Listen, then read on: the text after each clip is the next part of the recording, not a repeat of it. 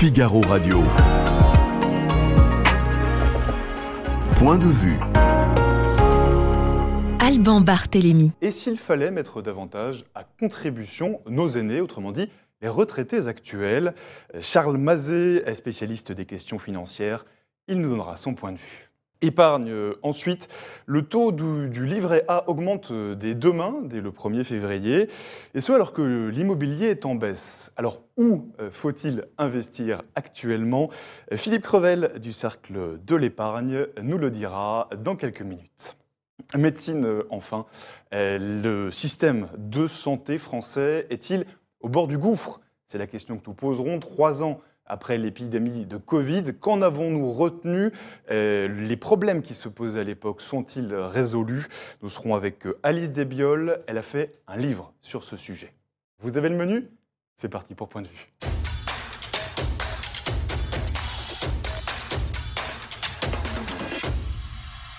Et bienvenue dans les studios du Figaro. Bonjour Charles Mazet. Bonjour. Euh, vous êtes spécialiste en questions financières. Alors, beaucoup de Français estiment cette réforme injuste. Pourquoi selon vous? Alors, pourquoi selon moi ils l'estiment injuste ou est-ce que la réforme est injuste Alors, cette réforme, elle est perçue comme injuste. Elle est perçue comme injuste. Vous avez co-signé une tribune il y a quelques jours dans le Figaro où vous disiez qu'effectivement, euh, il y avait euh, potentiellement une situation d'injustice entre les générations. Pourquoi ça? Déjà, je vais répondre à votre première question. Pourquoi les gens pensent qu'elle est injuste, la réforme? Je pense qu'il y a beaucoup de gens euh, pour qui la, retraite, ça représente une finalité après un certain nombre d'années d'activité. Et la retraite, en fait, c'est une période bien méritée de repos et d'épanouissement. Et donc, euh, naturellement, euh, toute remise en cause des droits à la retraite est perçue comme injuste, quand bien même le gouvernement s'attacherait à prendre en compte des critères de pénibilité ou des critères euh, ou des, des, carrières longues, par exemple. Oui, c'est comme si on euh, nous retirait euh, quelque chose qui nous était dû, c'est ça que, Exactement. vous expliquez? C'est là que ça part? Et à aucun moment, en fait, on ne s'interroge sur l'équilibre dans le temps de notre système. Pourtant, on a un système qui, qui s'appelle système par répartition, ce qui veut dire qu'en fait, on demande aux actifs d'une génération de payer pour les retraités au même moment. Vous avez un flux financier très simple qui part des actifs et qui va vers, vers les retraités. Donc il y a une sorte de solidarité entre les générations. Il y a une solidarité intergénérationnelle, c'est le principe et la base du, du système français. Mm.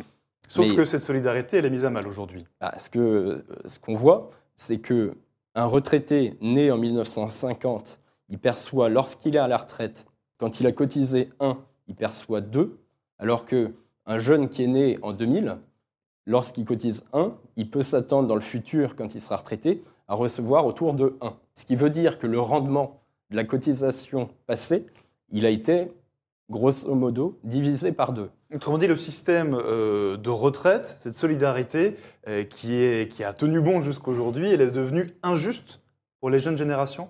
Lorsque le, le système actuel a été mis en place, il n'y avait pas une volonté de la part des générations actuellement en retraite de léser ou de euh, porter préjudice à notre génération le système, lorsqu'il a été mis en place. Dans les années 80 environ Dans les années 80, lorsque François Mitterrand en 82 a décidé de réduire l'âge de départ pour le passer de 65 à 60 ans, il n'avait pas la volonté de léser notre génération.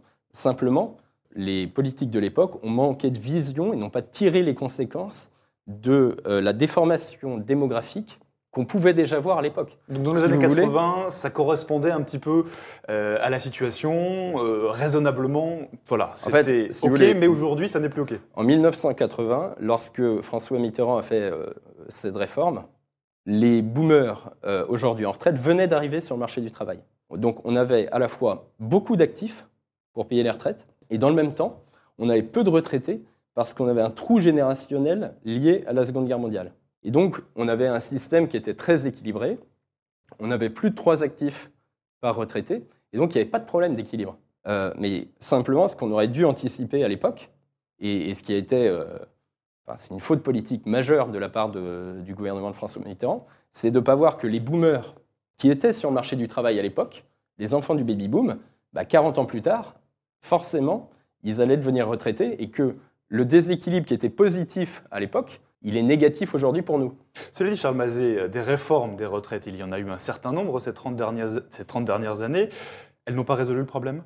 Alors, toutes les réformes des retraites qui ont été menées depuis 30 ans ont toutes pris le problème de la même manière. C'est-à-dire, comment est-ce qu'on fait contribuer davantage les actifs? En les faisant travailler plus longtemps et en les faisant cotiser davantage. Donc, vous regardez les taux de prélèvement, ils ont été, on était par exemple au début des années 2000 à 25% de prélèvement, aujourd'hui on est plutôt autour de 30-31%. Euh, la durée du travail a été augmentée, enfin la durée de cotisation a été augmentée. À aucun moment, aucune réforme n'a envisagé de dire aux retraités, puisque euh, vous avez cotisé moins que ce que vous percevez, peut-être pouvons-nous demander, notamment aux retraités qui ont les retraites les plus importantes, un effort. Donc il faut demander, euh, il faudrait en tout cas euh, demander plus d'efforts aux retraités. C'est ce que vous nous dites. Je pense qu'il y, a trois choses qu'on peut faire. Il y a, compte tenu de l'augmentation de l'espérance de vie, le décalage euh, qui est proposé par le gouvernement de l'âge de départ à la retraite, il paraît pas complètement illégitime. Donc là, dans la réforme actuelle, on, on montrait à 64 ans. Exactement. Comme âge de départ effectif à la retraite. Après, il y a une deuxième question qu'on peut se poser, qui est euh, est-ce qu'on ne peut pas demander aux retraités les plus riches, qui cotisent, je le rappelle, euh, qui euh, épargnent, je le rappelle, les 25% de retraités les plus riches épargnent 40% de leurs revenus, c'est-à-dire que nous, les actifs, lorsqu'on cotise, on cotise pour permettre aux retraités les plus riches d'épargner en fait la pension qu'on leur verse, du moins une bonne partie. Est-ce qu'on ne peut pas leur demander un effort? Plein de mécanismes pour faire ça. Et d'ailleurs, Emmanuel Macron a commencé au début de, son premier mandat, à augmenter le taux de CSG sur les retraités, ce qui contribue à les, les solliciter davantage pour financer le. Mais alors pourquoi est-ce que cette piste euh, n'a jamais été explorée? Euh, Pourquoi est-ce qu'on n'est pas allé Pourquoi est-ce que le gouvernement actuel n'a pas exploré cette piste selon vous? Euh, C'est politiquement que ça coince? Bah, Je pense que si vous regardez en 2022 le taux de participation par classe d'âge aux différentes élections, pas que la présidentielle, parce que le taux est relativement homogène en fait entre les classes d'âge mais les législatives et les élections locales, euh, et que vous regardez le pourcentage de vote en faveur de la majorité actuelle, vous comprenez assez vite où est le problème. Et concrètement, euh, la majorité actuelle euh, est principalement soutenue par les retraités, oui. c'est ça? En gros, Emmanuel Macron n'aurait pas été élu sans les voix des retraités, et donc c'est difficile de mordre la main qui vous nourrit. Euh, cela dit, les, républicains ont un peu le même problème. On, a vu ces derniers jours les républicains commencer eux-mêmes euh, à raboter le, projet de réforme euh, du gouvernement. Charles Mazet, les retraités, ceci dit, il y en a beaucoup qui ont aussi des difficultés à joindre les deux bouts. Tout à fait. Euh, concrètement, comment ça se, en proportion, comment ça se compose? Euh, Est-ce qu'il y a un petit bout de retraités qui gagnent très bien euh, leur vie, qui profitent de leur retraite, et de l'autre une majorité de personnes qui galèrent, ou bien globalement les retraités s'en sortent bien aujourd'hui en France? Alors déjà, je tiens à dire, quand on dit mettre à contribution les retraités, on ne dit pas mettre à contribution de manière homogène l'intégralité des retraités. Donc c'est pas tout le monde. Il y a effectivement des retraités euh, modeste, il y en a beaucoup, et il ne s'agit pas de faire payer de la CSG ou de réduire la pension de retraités qui sont déjà modestes. Ensuite, parce que je lisais le, niveau de vie médian des retraités euh, en 2021, c'était 1900 euros par mois, ce qui n'est pas non plus euh, extraordinaire. Non. Il y, a, un indicateur qui traduit bien le, niveau de vie, qui est le taux de remplacement, qui est en fait le pourcentage de votre revenu d'activité que vous percevez à la, une fois à la retraite. Et la raison pour laquelle le niveau de vie des retraités en moyenne est supérieur au niveau de vie des actifs, c'est que euh, les trois quarts des retraités aujourd'hui sont propriétaires de leur résidence principale et ont fini de rembourser leur emprunt. Donc ils ont du patrimoine immobilier concrètement Ils ont, côté patrimoine, ils ont donc, de l'immobilier et côté revenu, en fait, le revenu qu'ils touchent n'est pas amputé d'un loyer ou d'un remboursement d'emprunt. Et donc, forcément, le revenu disponible pour consommer, il est plus élevé chez les personnes qui sont propriétaires de leur résidence principale. quand, on parle de, 1900, 1900, euh, euros par mois, euh, niveau de vie médian des retraités, on ne prend pas en compte le patrimoine. Non. C'est-à-dire qu'un un, actif qui a 1900 euros de revenus, il va devoir payer un loyer de, s'il est à Paris, 800 euros, s'il est dans le réseau de la France, ou, davantage, s'il est dans le réseau de la France, je ne sais pas, 600 euros, qui vont venir gréver ses revenus. les retraités, pour pour une bonne partie, ils, sont propriétaires et donc ils n'ont pas cette charge. Mm, mm, mm. Euh, je salue ceux qui nous ont rejoints euh, sur le Figaro.fr, notamment Nicole06 et Rico. Nicole06 qui nous dit que la CSG a déjà été augmentée pour les retraités quand Emmanuel Macron est arrivé. Ça, c'est vrai, vous, l'avez rappelé, Charles Mazier. Donc, on a déjà demandé quelque part un effort supplémentaire aux retraités. En fait, on a demandé un effort, mais qui n'est euh, pas, loin s'en faut, euh, à la hauteur de, de l'avantage dont bénéficient les retraités euh, par rapport aux jeunes. Je donne un chiffre très simple. À mesure que le ratio cotisant, donc actif sur retraité, se dégrade, le, le taux de rentabilité de l'argent que nous, actifs, mettons dans le système diminue. C'est le chiffre que je donnais tout à l'heure. En gros, on est passé pour un retraité né en 1950 de, 1,2 de 160%. Donc il perçoit, lorsqu'il est retraité, 160% de ce qu'il a cotisé. Nous, on est autour de à peu près 1, un ratio de 1 à 100%. Donc, si vous voulez, vous avez un ratio de 60% entre, euh, entre la situation de quelqu'un qui est, euh, qui est né en 1950 et euh, celle d'un jeune de, de 25 ans aujourd'hui. Euh, Charles Mazet, c'est une, euh, une conviction qu'on entend beaucoup euh, chez les jeunes de mon âge, euh, chez les trentenaires euh, notamment, la conviction qu'ils n'auront pas de retraite. Est-ce qu'ils ont raison de penser ça? Il y, a, des raisons de penser ça, euh, qui sont euh, la dégradation du, ratio cotisant sur actif. Aujourd'hui, on est à 1,7. On était autour de, euh, de 3%, on l'a dit, euh, lorsque François Mitterrand a baissé l'âge de départ. On va vers 1,4 en 1950 et il va se dégrader encore après 1950. Donc, il y a des raisons de le penser. Néanmoins, euh, ce n'est pas une fatalité. Donc, il y a des manières de corriger notre système par répartition qui n'est pas adapté en fait, à la dégradation de notre démographie.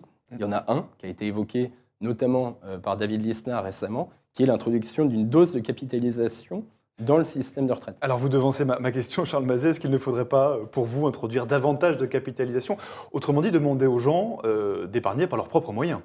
Il y a, il y a deux choses. hein. Vous, vous avez la capitalisation dite euh, volontaire. Donc, chaque mois, vous épargnez sur une assurance vie, un PEA, euh, même des livrets, des livrets bancaires classiques. Mais ça, c'est volontaire. Et d'autre part, vous pouvez consacrer une partie des cotisations qui sont aujourd'hui payées par les actifs à constituer un fonds, qu'on appelle un fonds de capi, enfin, de capitalisation, qui est investi sur des actifs dans l'économie réelle, des actions d'entreprise, encourager des les gens publiques. concrètement à épargner Bah, dans le deuxième cas, vous n'encouragez pas. Euh, vous prenez une partie des cotisations et vous les affectez à un fonds. C'est-à-dire que les gens continuent à cotiser la même chose, simplement, au lieu d'utiliser la cotisation des gens pour verser des retraites, euh, vous l'utilisez pour capitaliser. Ce qui pose la question de la période de transition pendant laquelle, en fait, vous avez à la fois besoin d'utiliser les cotisations pour verser des retraites et en même temps, vous avez besoin de cotisations pour alimenter le fonds. Mais Charles Mazet, concrètement, ce que vous nous dites ce soir, ce sera ma dernière question, mais c'est que cette réforme des retraites, euh, qui la mobilise dans la rue, on, le voit des centaines de milliers de personnes aujourd'hui et probablement encore dans les prochaines semaines, cette réforme, même si elle passe, elle ne résoudra pas euh, notre problème, elle ne résoudra pas le problème des retraites en France? Elle va, elle va régler un problème à court terme, mais euh, si vous voulez, c'est comme remplir le tonnet des Danaïdes. La démographie se dégrade inexorablement. Euh, le système par répartition est déséquilibré inexorablement. Et donc, il faut avoir le courage de regarder la réalité en face et de dire, puisque le système se déforme, introduisons une dose de capi et euh, de capitalisation. oui, de capitalisation, pardon. Et j'ajouterais, je suis très étonné de voir des jeunes de ma génération aller manifester pour défendre un système par répartition qui, pour eux, ressemble à une pyramide de Ponzi, qui est un système très léonin. Ces, gens-là, je pense, n'ont pas fait l'analyse du système dans lequel ils vivent et n'ont pas compris que leur intérêt n'était pas de maintenir euh, à tout cran un, un système qui les défavorise, mais plutôt de penser un nouveau système dans lequel on aurait un équilibre entre ce qu'on cotise pendant sa vie et ce qu'on perçoit une fois qu'on est à la retraite. Et, et ces personnes, on peut leur, euh, leur conseiller d'aller lire notamment la tribune que vous avez co-signée euh, dans le Figaro il y a quelques jours, justement sur le sujet dont, dont nous venons de, de parler. En tout cas, merci beaucoup, Charles Mazet. Je rappelle que vous êtes euh, spécialiste en questions financières. Merci d'être venu nous partager ce soir votre point de vue. Figaro Radio. Point de vue. Alban Barthélémy. Épargne, où faut-il investir? C'est le sujet que nous, que nous allons approfondir à présent. Bonjour Philippe Crevel. Bonjour. Vous êtes euh, le directeur du Cercle de l'épargne. Est-ce qu'il y a beaucoup de gens qui épargnent en vue de leur retraite aujourd'hui, autrement dit, qui ne comptent plus que sur leurs propres moyens? Les Français sont des épargnants. Et la preuve, c'est que le livret A est possédé par 4 Français sur 5. Mais au-delà du livret A, 55% des Français déclarent chaque année mettre de l'argent de côté pour re- leur retraite. Par ailleurs, la retraite, c'est après l'épargne de précaution la deuxième motivation pour épargner, pour mettre de l'argent de côté. Donc oui, les Français sont inquiets concernant l'avenir des retraites et ils mettent de l'argent de côté.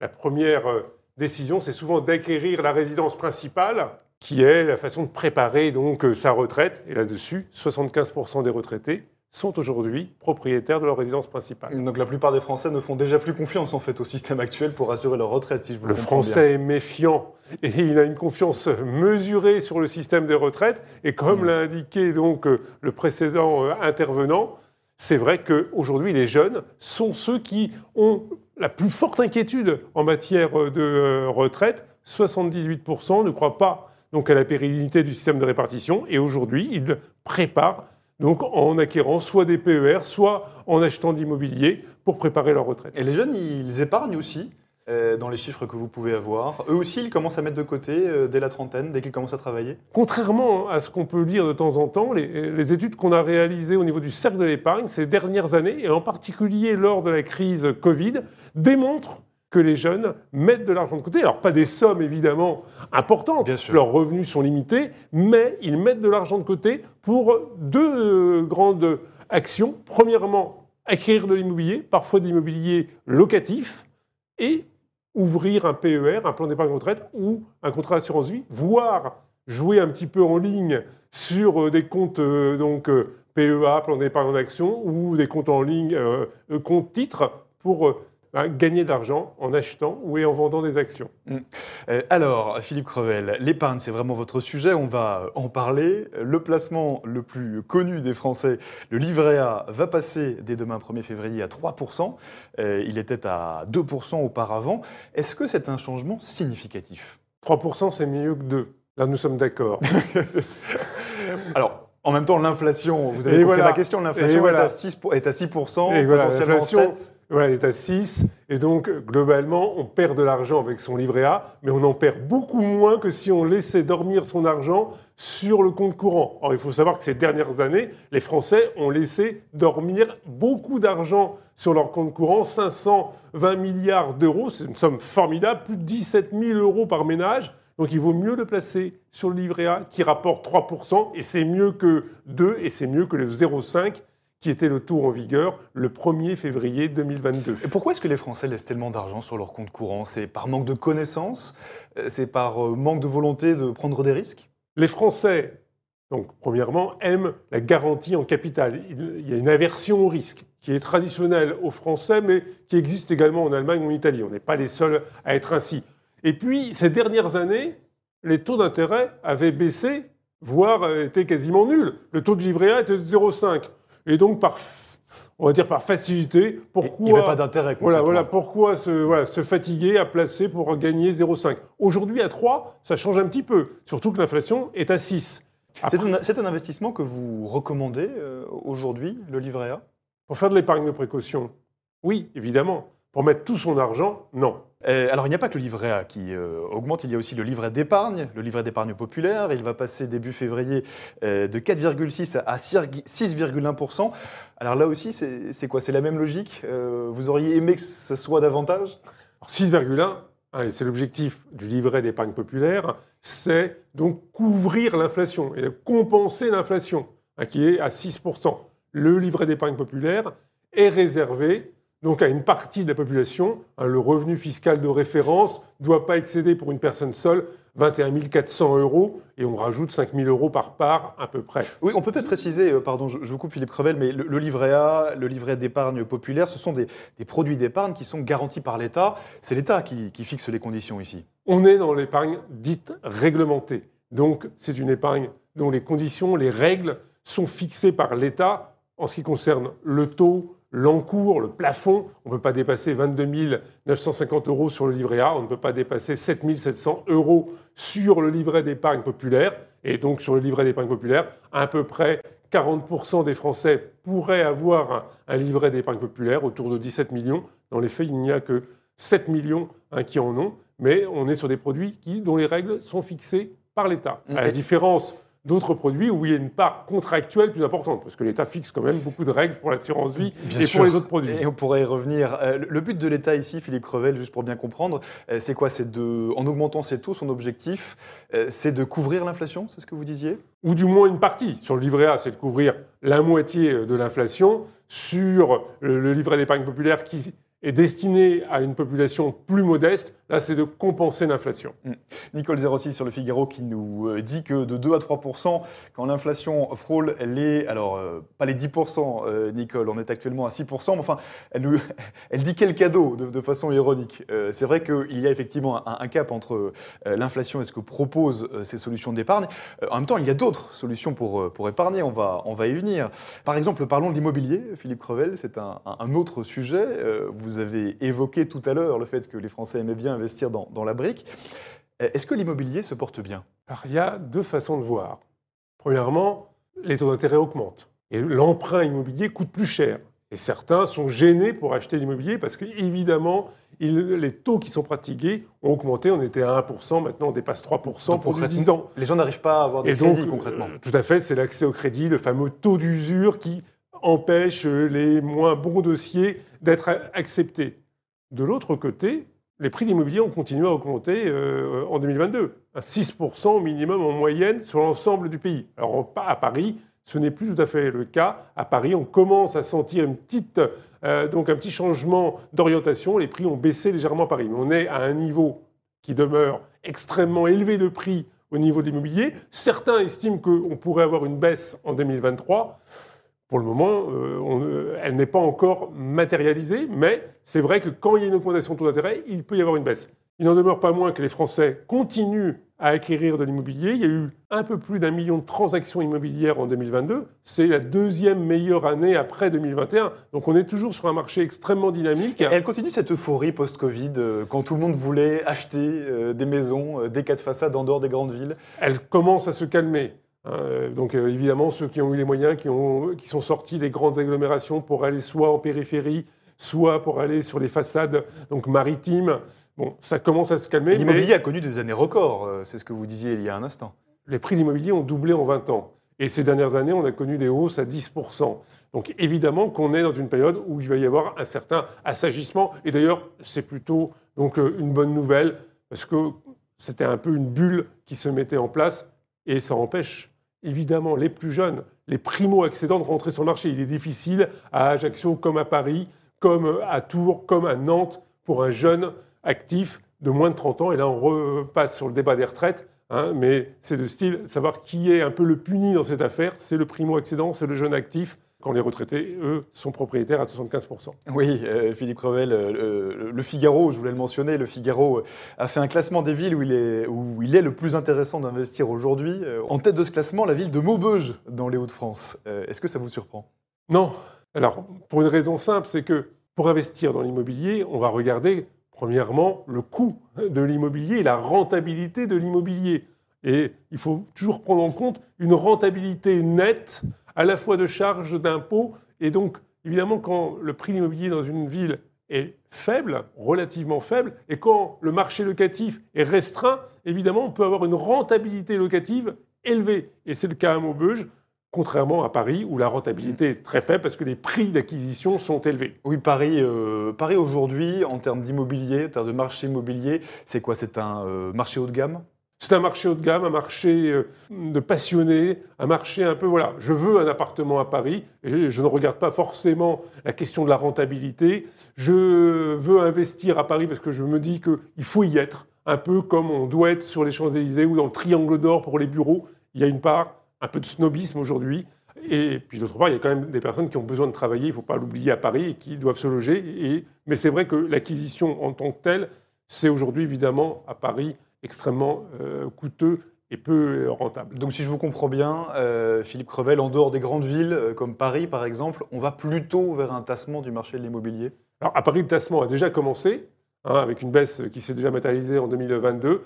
Sur euh, donc, 2023, il est probable qu'il y ait un tassement sur toutes ces grandes villes qui ont connu un essor important depuis une dizaine d'années. Après, L'idée qu'il y ait un crack immobilier est peu probable parce que les banques centrales gèrent avec beaucoup de prudence les taux d'intérêt et ne veulent pas euh, provoquer une récession en Europe. Et donc je ne pense pas qu'il y ait donc un retournement brutal du marché de l'immobilier dans Oui, les prochains mois. C'est le cas dans d'autres pays. hein. Euh, Dans d'autres pays du monde, euh, il y a des cracks immobiliers très très importants. En France, a priori, pour vous, on devrait être Sur un préservé. ajustement, baisse qui pourrait être entre moins 2 à moins 5% sur un ou deux ans.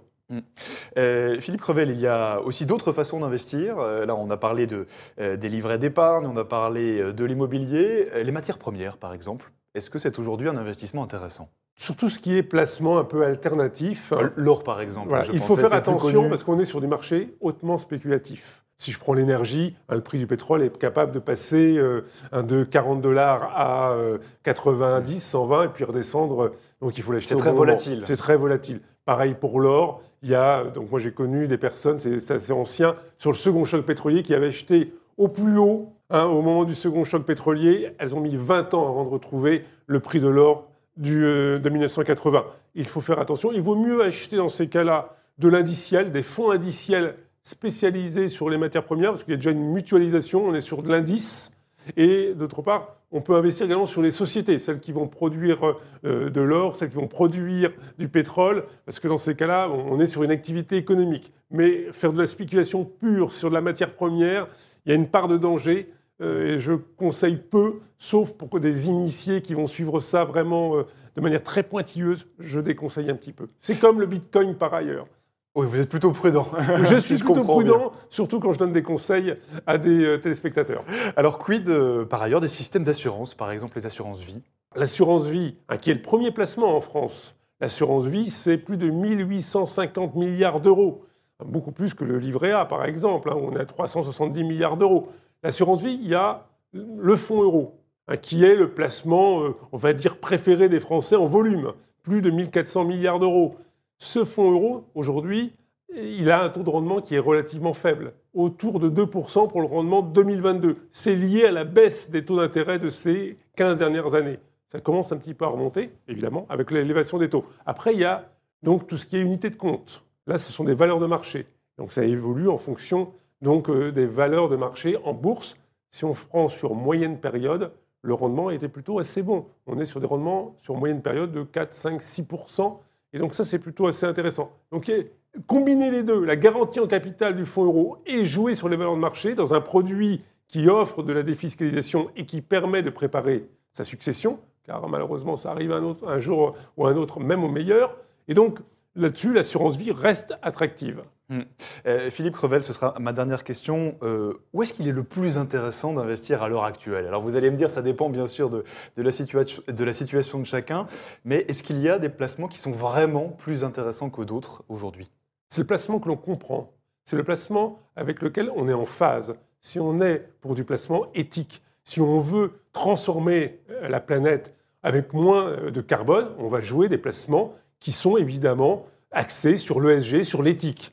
Si on souhaite des placements donc avec une rentabilité euh, récurrente, etc., peut-être que les SCPI dans l'immobilier, qui offrent du 4-5% depuis des années, c'est une solution. Si on souhaite donc préparer sa succession pour ses euh, enfants ou petits-enfants, l'assurance vie avec une garantie en capital peut être un moyen intéressant. Chacun doit se bâtir évidemment son portefeuille avec de la diversification. Un, conseil, c'est jamais mettre dans un seul donc, euh, secteur, dans une seule région. Il faut diversifier, car ce qui est bon aujourd'hui ne le sera pas forcément dans un an, deux ans, trois ans. Il y a énormément de volatilité sur les marchés, et donc il faut savoir prendre en compte donc l'évolution de différentes places, marchés, pour essayer ben, d'avoir la meilleure allocation possible.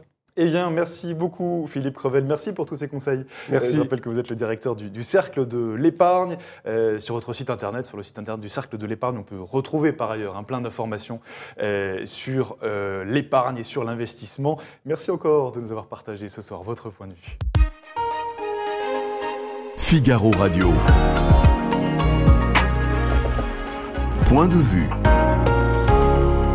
Alban Barthélémy. En mars 2020, la crise sanitaire est venue souligner la fragilité de notre système de santé. Trois ans plus tard, ce constat rien, ou presque, n'est résolu. Écoutez, Emmanuel Macron, c'était lors de ses vœux euh, aux acteurs de santé le 6 janvier dernier. Nous allons à cet égard accélérer le recrutement des assistants médicaux pour les médecins. On a aujourd'hui près de 4000 assistants médicaux qui ont déjà signé un contrat. Et ce qui est un des vrais succès, pour le coup j'étais critique avec moi-même sur la stratégie Ma Santé 2022, ce qu'on a lancé en 2018, ça c'est un vrai succès de la politique lancée depuis 2018. Partout on a organisé, euh, capacité à organiser sur le territoire justement des, des communautés de soignants, ces fameuses CPTS. On a réussi à mettre en place ces assistants médicaux. Ça a un vrai effet. Ça libère du temps médical. Ça permet de s'organiser mieux. Donc, je vous dis, on en a près de 4000.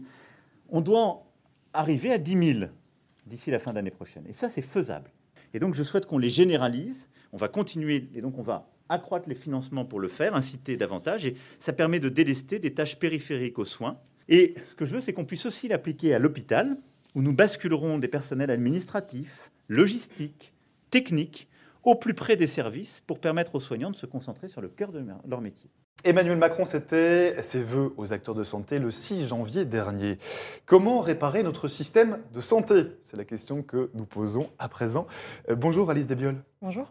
Euh, vous êtes euh, médecin, épidémiologiste également, et auteur de, ce livre. Ça s'appelle Réparer la santé, démocratie, éthique et prévention. C'est aux éditions de, la rue de l'Ichiquier. alors Emmanuel Macron, on vient de l'entendre, c'était début janvier. il dit vouloir mieux payer certains médecins, améliorer le recrutement aussi.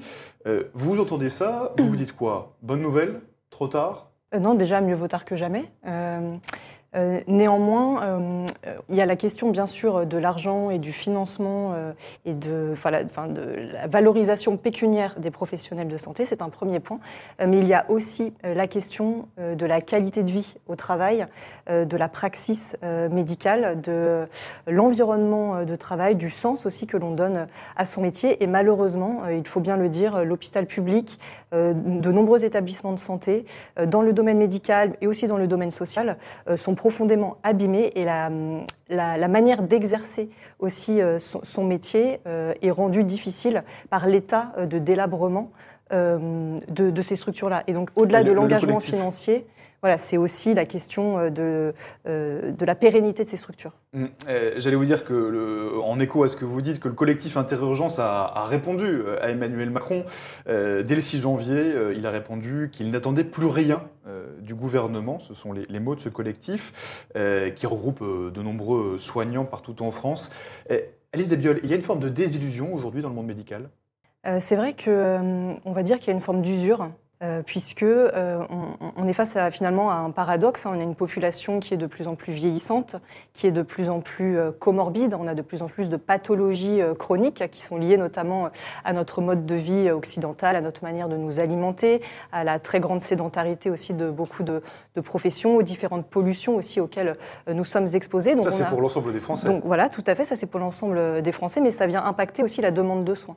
Donc on a cette situation, on va dire ce panel épidémiologique, et en regard, au lieu finalement de renforcer euh, l'offre de soins, au lieu de renforcer la prévention, au lieu de valoriser euh, toutes les professions qui ont l'humain au cœur de leur pratique, on se rend compte que finalement on dégrade euh, ces professions, on dégrade leur, leur qualité d'exercice. Et donc cela crée au bout d'un moment, enfin on arrive à une certaine limite, à des tensions aussi, et à une forme de désillusion et de lassitude. Mais c'est un, le problème c'est quoi? C'est un manque de main-d'œuvre? C'est un problème d'argent? Plusieurs, euh, plusieurs causes, hein, souvent. Euh. Euh, déjà, la, question de, de, de, des mains, de la main-d'œuvre, hein, comme vous dites, il faut savoir que, par exemple, en médecine, chaque année, vous avez de très nombreux étudiants qui se pressent aux portes des facultés de médecine pour tenter le, le, concours, et beaucoup sont recalés. Donc, ce ne sont pas les bonnes volontés qui manquent. par contre, la durée de vie en moyenne, par exemple, d'une infirmière dans un hôpital, ça va être entre 10 et 15 ans grand maximum. Donc, il y a aussi la question de la rétention de, ces professionnels euh, dans les structures de soins. Euh, et ça encore, ça rejoint la qualité euh, de vie au travail, les difficultés aussi de, l'exercice. Donc on a déjà ça, la question de, voilà, de la qualité de vie au travail, et ensuite la question du, financement du système de santé. Au-delà de l'investissement, hein, la France est l'un des pays qui dépense le plus pour son système de santé. On a 11% des dépenses du PIB qui sont liées à la santé, mais c'est aussi la question de la juste répartition. que fait-on de cet argent? Et typiquement les États-Unis, qui sont le pays qui dépense le plus plus pour leur système de santé. En termes de pourcentage de PIB, on est au moins à 16%. C'est l'un des pays du, du, monde occidental qui a le système de santé le plus dégradé et de très nombreuses inégalités de santé. Oui, en 2022, vous, vous le rappelez d'ailleurs dans votre livre, mais en 2022, le déficit de la sécurité sociale était de 17,8 milliards d'euros, en partie à cause du Covid. Et dans votre livre, vous soulignez que ces dépenses liées au Covid, ce n'est en rien des dépenses de long terme, concrètement. Euh, euh, on, pallie un petit peu euh, à l'urgence du moment. Tout à fait, ça on peut le, on peut le déplorer. Hein. Je parle de rendez-vous manqués dans le livre, puisqu'on a eu. Pourquoi est-ce que vous parlez de rendez-vous manqués bah, à propos du Covid bah, Parce que finalement, paradoxalement, on n'a jamais autant parlé de santé que durant, que durant cette, cette pandémie. et paradoxalement, tout ce que l'on a fait au nom de la santé, ou en tout cas beaucoup de choses, ont aussi contribué à dégrader euh, cette santé. Et donc on a une espèce de paradoxe et donc de rendez-vous manqué, et notamment aussi en termes de dépenses publiques, euh, puisqu'on a eu euh, des, des, milliards littéralement qui ont été dépensés au nom de la santé, mais qui ont été dépensés dans des dispositifs, si vous voulez, volatiles. Euh, comme les tests, comme le fait de faire des applications euh, pour, euh, voilà, de tracing, pour le fait de, voilà, de scanner les QR codes des gens, de mettre des gardiens à l'entrée des hôpitaux, avec des protocoles aussi hygiéniques très compliqués dans, les écoles, dans, dans tous les services publics, dans de nombreuses structures. Tout ça, ça a un coût. Euh, mais, toutes ces dépenses-là ne se sont pas traduites dans des investissements de long terme, que ce soit euh, dans la création de structures de soins, que ce soit dans la formation de professionnels, que ce soit dans peut-être l'ouverture même d'établissements de santé. On a 4300 lits qui ont été fermés euh, d'après l'adresse en 2021, 30 000 depuis 2013. Donc on voit bien que finalement, on n'a jamais autant parlé de santé, on n'a jamais autant, on va dire, fédéré une société autour de cet enjeu-là pour finalement pas grand-chose à la fin. Alors, euh, Alice Biel, on va revenir sur ce constat, sur ce que vous proposez aussi concrètement dans votre livre. Euh, mais toute la première partie euh, de votre ouvrage est consacrée justement à la crise du, Covid. Vous parlez à propos de la crise du Covid de, biomédicalisme. vous dites que durant cette période, on n'a plus vu, on plus vu pardon, la vie qu'au travers de paramètres médicaux. Tout à fait. Alors là, ce que j'interroge hein, euh, avec ce que j'appelle le biomédicalisme, c'est l'idéologie médicale qui a gouverné notre gestion de crise. Cette idéologie médicale, je l'appelle le biomédicalisme, et par là, euh, je veux dire que, et c'est un travers que j'ai pu observer aussi durant mes études et durant mes années à l'hôpital, c'est que l'on réduit les, les individus à quelques paramètres quantitatifs, à quelques paramètres biologiques euh, notamment, euh, au détriment d'une vision euh, plus globale de la personne. Oui, vous dites dans votre livre, on ne protège pas la santé en empêchant la vie sociale. Tout à fait, tout à fait. et ce que l'on peut déplorer, hein, c'est que de plus en plus, finalement, les personnes sont un seuil de, par exemple, un, un, taux de cholestérol dans le sang, sont une hémoglobine glyquée dans le sang, sont une pression artérielle, sont donc tout un ensemble de paramètres euh, que l'on peut mesurer, hein, qui doivent être dans des courbes voilà, normalisées. Et au-delà d'un certain seuil, on considère que vous êtes malade, mais si vous voulez, on ne voit plus la personne vraiment dans sa globalité. Mm. Euh, et c'est ce que j'appelle le biomédicalisme, et c'est ce qui a finalement euh, gouverné notre gestion de crise, puisque durant la, période du, Covid, nous, n'étions finalement que des personnes avec un test positif ou un test négatif au Covid. nous étions vaccinés ou non vaccinés. Vous étiez opposé, vous, à l'époque, au, au pass vaccinal, ce pass vaccinal avec le fameux QR tout à fait. Alors je précise qu'interroger le dispositif du pass ne revient pas forcément à critiquer la vaccination. Moi, je suis, euh, j'ai toujours été, euh, je considère la vaccination euh, comme un outil formidable de santé publique lorsqu'il est bien utilisé, bien sûr, dans la bonne indication et avec une manière, on va dire, démocratique hein, et dans le respect du consentement des individus. Et effectivement, le pass, je pense que c'est important de le rappeler, c'est un dispositif, si vous voulez, assez inédit et assez radical, hein, qui n'est pas forcément un outil classique euh, de, santé publique que l'on peut effectivement euh, interroger et contre lequel, euh, pour ma part, effectivement, j'avais décidé de, m'engager. Oui, Elisabeth, vous vous rappelez dans votre livre, et ce n'est pas forcément évident, même avec le recul, que durant cette période de pandémie, tous les médecins, tous les soignants ne pensaient pas pareil. Il y avait différents points de vue. Alors ça, c'est très classique. Hein, et d'ailleurs, c'est comme ça qu'on construit un consensus, normalement. c'est en autorisant la confrontation de différents euh, points de vue.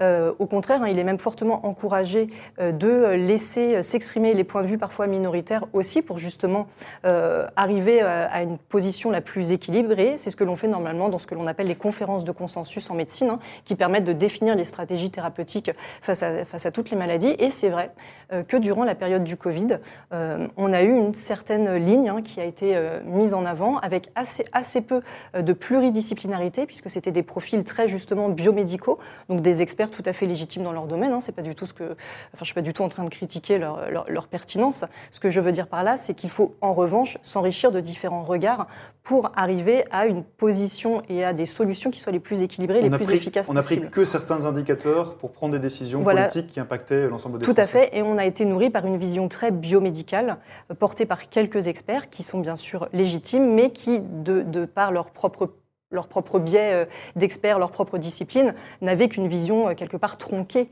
de, de, la situation et c'est pour cela que je plaide aussi dans le livre pour beaucoup plus de pluridisciplinarité, à la fois euh, en termes de profession médicale, mais pas que. Euh, c'est aussi très important de, s'ouvrir euh, à d'autres à d'autres champs que la seule médecine et aussi se garder peut-être euh, d'une place trop importante que l'on laisse aux experts, hein, puisqu'au côté des savoirs académiques, il y a aussi ce que l'on appelle les savoirs expérientiels, que tout à chacun peut être en mesure de porter. je prends un exemple très concret un patient qui va avoir tout un parcours de soins, par exemple en cancérologie, il a de fait acquis un certain savoir, il a un retour d'expérience qu'il peut porter, il peut être force de proposition et son expérience doit aussi être amené à être porté dans le, dans le débat public et doit être prise en compte. Oui, vous, vous, parlez de, enfin, vous insistez à un moment de votre livre sur euh, la dimension affective du soin. Ça m'a frappé.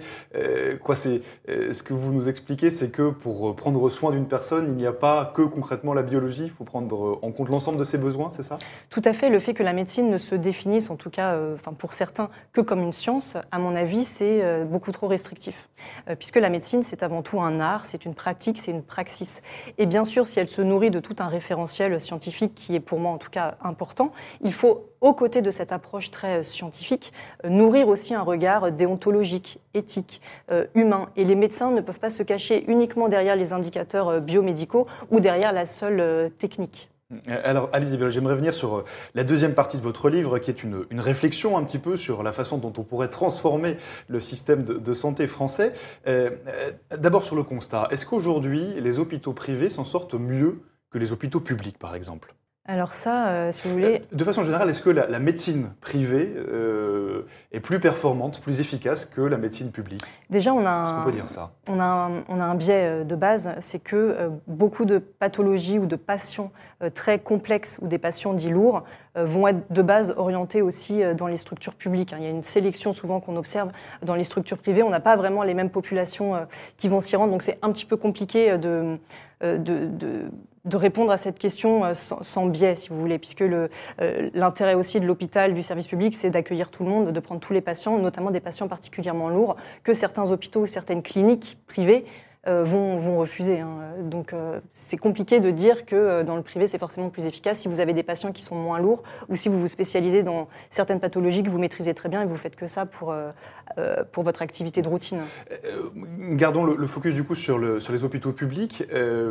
Aujourd'hui, il faudrait quoi? Il faudrait euh, investir davantage sur le long terme? C'est un petit peu ce que vous disiez en début d'entretien Oui, alors déjà, je pense qu'il faut bien euh, sortir aussi la médecine euh, du seul hôpital ou, de la seule, ou des seuls médecins ou des seuls soignants. on a une société, la société dans laquelle on habite, est d'une certaine manière profondément pathogène. Hein. On le disait, notre manière de nous alimenter, tout ça, ça crée des, des pandémies non infectieuses. L'obésité, le diabète, les maladies cardiovasculaires, les cancers, qui sont finalement les premières causes de mortalité dans le monde. Hein. Ce ne sont pas les maladies infectieuses. Donc, il est très important de penser aussi en termes de prévention, ça c'est un premier point, de bien sûr euh, réinvestir de manière, on va dire, euh, réfléchie dans notre système de santé pour guider au mieux les dépenses de santé et revoir aussi la formation des professionnels, puisque ce biomédicalisme dont on parle, euh, il est enseigné dès les bancs de la faculté. Et sans une approche beaucoup plus globale et ouverte à d'autres disciplines que les sciences dites dures ou la biologie, mais donc sans ouverture aux humanités comme l'anthropologie, la sociologie, la philosophie, l'épistémologie, on va toujours rester dans cette logique biomédicale et techniciste qui finalement aussi montré ses limites durant la gestion de crise Covid. Oui, votre, votre livre c'est, est presque un, petit traité de, philosophie par moment, de philosophie du soin. Euh, vous dites vers, la fin de votre ouvrage que euh, la mort fait partie de la vie. Euh, est-ce que c'est aussi quelque part le, rapport que nous avons à notre propre santé qui est en jeu ici et que peut-être nous devrions revoir, faire évoluer? Tout à fait. Un, philosophe que je cite beaucoup, qui a beaucoup nourri ma réflexion dans ce livre, donc c'est Ivan Illich, et qui nous dit que passer un certain seuil, la recherche de santé, quand elle est poussée à l'extrême, peut devenir elle-même pathogène. Et c'est un petit peu ce que l'on a observé euh, durant le Covid. Et ce que j'interroge aussi dans le livre, c'est notre rapport aux limites, euh, et notamment les limites de notre propre euh, finitude. Et avec toute cette idéologie aussi technique, techniciste qui est portée hein, par les transhumanistes, qui nous vient aussi beaucoup des États-Unis, on peut avoir tendance à s'illusionner à, tomber dans une espèce d'ubris et de démesure quant à notre propre finitude. Et peut-être que réaccepter aussi la question de la mort, la réinterroger, euh, ça peut nous aider euh, à faire face à tous les défis aussi euh, du siècle et, à notre propre finitude du coup. Vous vous rappelez, Alice Desbiol, l'importance également de voir les soignants comme des humains et non pas comme des machines. Pourquoi est-ce que c'est si important pour vous? Non pas comme des machines ou comme des héros euh, mais les voir effectivement comme des hommes, comme des humains, comme des hommes, des femmes, avec leur propre vulnérabilité, leur propre fragilité, pour ne pas euh, trop attendre d'eux euh, non plus. On les met un peu sur un piédestal trop souvent? On l'a vu hein, pendant la gestion de crise Covid, quand on applaudissait les soignants aux fenêtres, en en faisant comme ça des héros, avec toutes les limites hein, d'une société qui va héroïser certaines personnes, qui va peut-être en sacrifier d'autres. Donc tout ça, en fait, ça vient questionner aussi le, le récit euh, que, l'on porte euh, dans notre société. je pense que voilà, euh, remettre les soignants à un niveau humain, avec leurs failles, avec leurs fragilités, en tout cas c'est ce que dit Marie de Henzel, hein, que je cite, hein, qui est une psychologue, hein, et qui dit ça dans Le souci de l'autre, que ça permettrait d'apaiser aussi peut-être les, les, relations euh, entre médecins, malades, entre soignants et soignés. Mm, mm, mm. Euh, Alice Desbiol, je, reviens sur euh, cette idée que, la mort fait partie de la vie. alors pardon, je n'étais pas forcément très joyeux pour terminer l'émission pour ceux qui nous regardent, mais vous dites que la mort fait partie de la vie. Actuellement, il y a une convention citoyenne sur, qui, se tient sur la question de la fin de vie, qui pourrait aboutir potentiellement d'ici quelques mois sur une, une, loi, une nouvelle loi qui pourrait légaliser l'euthanasie. Est-ce que ce genre de réflexion sur la médecine, ça entre aussi, euh, selon vous, euh, euh, ça entre aussi dans, ça peut aussi entrer en compte dans ces débats bioéthiques ah, tout à fait. et on voit bien d'ailleurs hein, l'importance de, la médecine aussi d'une certaine manière hein, dans, la société. Et je pense qu'on doit vraiment s'interroger sur, sur cette loi et sur le, le, fait de comme ça légaliser la possibilité pour certaines personnes de donner la mort. Je pense qu'on a un dispositif législatif qui existe, on a des unités de soins palliatifs qu'il conviendrait de renforcer aussi, plutôt que peut-être tout de suite euh, s'engouffrer dans une voie euh, législative et réglementaire. Je pense que c'est très important de faire du cas par cas, de personnaliser euh, l'offre de soins et notamment en termes de soins palliatifs que l'on peut proposer, que peut proposer aux personnes. Eh bien, merci beaucoup, Alice Delviol. Je rappelle que vous êtes médecin, épidémiologiste également, et auteur de ce livre. Ça s'appelle Réparer la santé, démocratie, éthique et, prévention. C'est publié aux, aux éditions de l'Échiquier. Merci beaucoup d'être venu nous en parler ce soir. Merci à vous.